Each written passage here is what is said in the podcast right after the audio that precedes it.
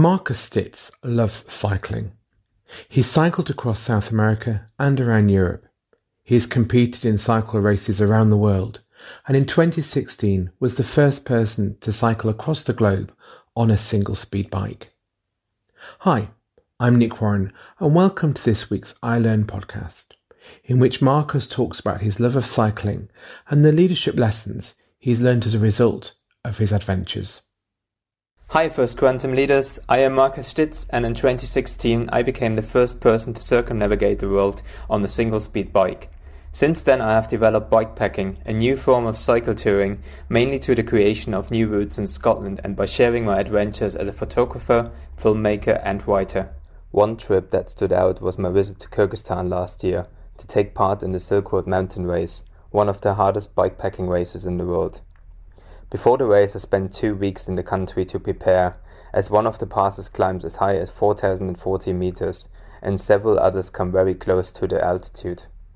The effects of high altitude on humans are considerable, and they are amplified in a bikepacking race, where recovery time is minimal and a lack of sleep is the status quo. I used my pre race journey to give my equipment a final test, but also to adapt to the altitude as best as I could.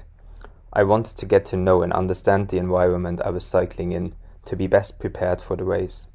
While this southernmost outpost of the former Soviet Union was culturally very different, Kyrgyzstan often reminded me of my past, growing up as a child in the eastern part of Germany. Traveling through the vast mountains of the Tian Shan brought back the memories of my childhood and the gift that was the fall of the Berlin Wall. On the 9th of November 1989, when I was 10 years old, I gained the freedom that made me the person I am now. It is the most precious gift in my life, as it enabled me to seek out the many opportunities that have shaped me since then, culminating in a 34,000 kilometer journey on a bike with one gear around the world to 26 different countries. But let me take you on a ride on the Silk Road mountain race to illustrate how much perseverance was needed to finish the race in 13 days, 7 hours, and 3 minutes. Out of 140 riders, there were only 70 finishers, including 50 solo riders and 10 pairs. In mid-August I start in Bishkek. On the first day of the race the weather suddenly changes after 25 degrees and sunshine in the morning. First torrential rain, then a blizzard on the first major pass. The temperature drops as low as minus 10 at night, leaving the water in my drinking bladder and my socks solidly frozen after just a few hours of sleep in a tent. This is August, the second warmest month of the year, and this is just the beginning of what is to come. DNF is the abbreviation for did not finish. I don't want a did not finish next to my name. The first time I'm close though is when a spoke on my rear wheel rattles itself loose on a descent from checkpoint 1. For a short moment I'm utterly annoyed with myself for not recognizing the loose spoke and getting too carried away by the first long downhill in the race. I sit down, have a coffee, and stare at my bike, resting upside down on the handlebars and settle in the dust, while others cruise past. After a few minutes of self pity, I remember my friend Jenny's mantra fix your own problems. Fixing problems on my own is the only option here. To fix my wheel and to keep my tubeless setup, I spent more than four hours outside the cafe trying to rattle the nipple out of the rim. Once the nipple is out, I can place the spoke into the wheel and retighten it but it takes another couple of hours to reseal the rim tape. Finally, I succeed with the help of a small piece of plastic cut from a toothpaste wrapper and isolation tape. I have never improvised a repair like this before, but it works. With some luck, I find a compressor to reseat the tire and push on. During daytime, 40 degrees aren't unusual. It is the difference in temperature that has driven my body over the edge after a few days and passing checkpoint 2. Arriving in Naryn, I found myself pushing the bike on the side of the busy road, shaking violently. Together with another rider, I find a place to eat, but I'm too sick. Instead, I spend about an hour sleeping on a couch in a restaurant, almost throwing up when I force two cold penny into my mouth. Shortly after setting the bill, I carry the remainder of my lunch in a plastic bag with me hanging from the handlebars. I feel weaker with every step. I am seriously ill. The dust from, the, from every car that passes, combined with inhaling unfiltered diesel fumes, make the situation worse. I stumble across the main road and stop a man walking past. He looks like a tourist and advises me of a hostel just a few hundred meters away. The owner of the hostel speaks pretty good English, but the place is fully booked. I am shaking. I'm not sweating at all. Looking at the information online, it is clear that I suffer from a heat stroke. There is nothing I can do other than resting. I fall asleep.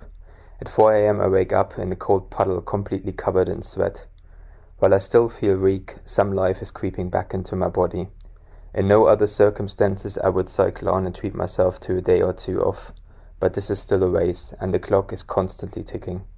Forcing breakfast into me, I have a quick conversation with the family, pack my bike, and head off.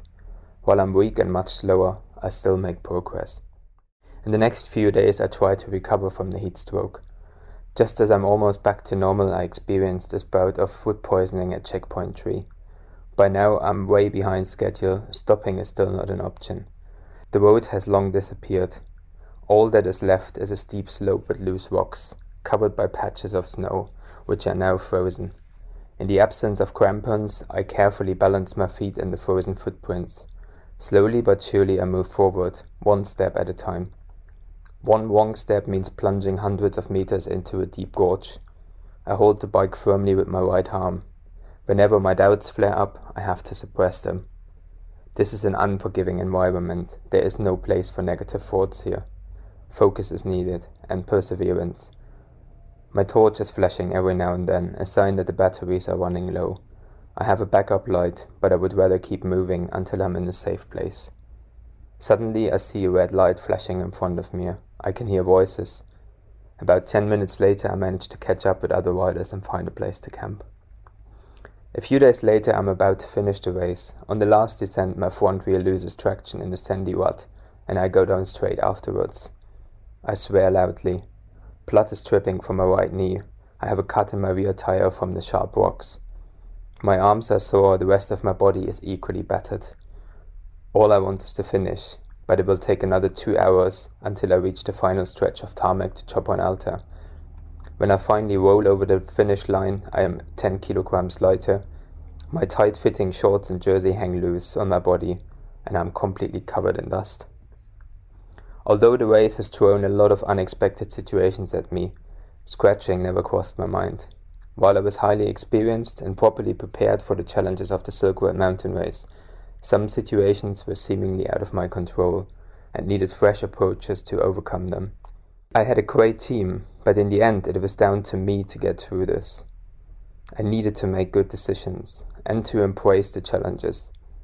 I fixed my own problems, but I also enjoyed the rewards during the race, but especially at the finish. The Silk Road mountain race required a lot more self discipline and resilience than I had imagined. But being constantly reminded of my freedom and that all of what I was doing there was my own choice helped me to overcome those challenges even when put under extreme physical and mental pressures. Thanks very much for listening, and I hope my story gives you the motivation to push on, even when it looks seemingly hopeless to do so. The finish line is often much closer than you think. That's it for this week's episode. You'll hear more from speakers like Markus when we launch iLearn, First Quantum's new learning system, later this year. But in the meantime, we hope you enjoyed today's podcast. Everybody involved gave their time for free. There will be a new speaker and new episode out next week. Until then, thanks for listening and see you next time.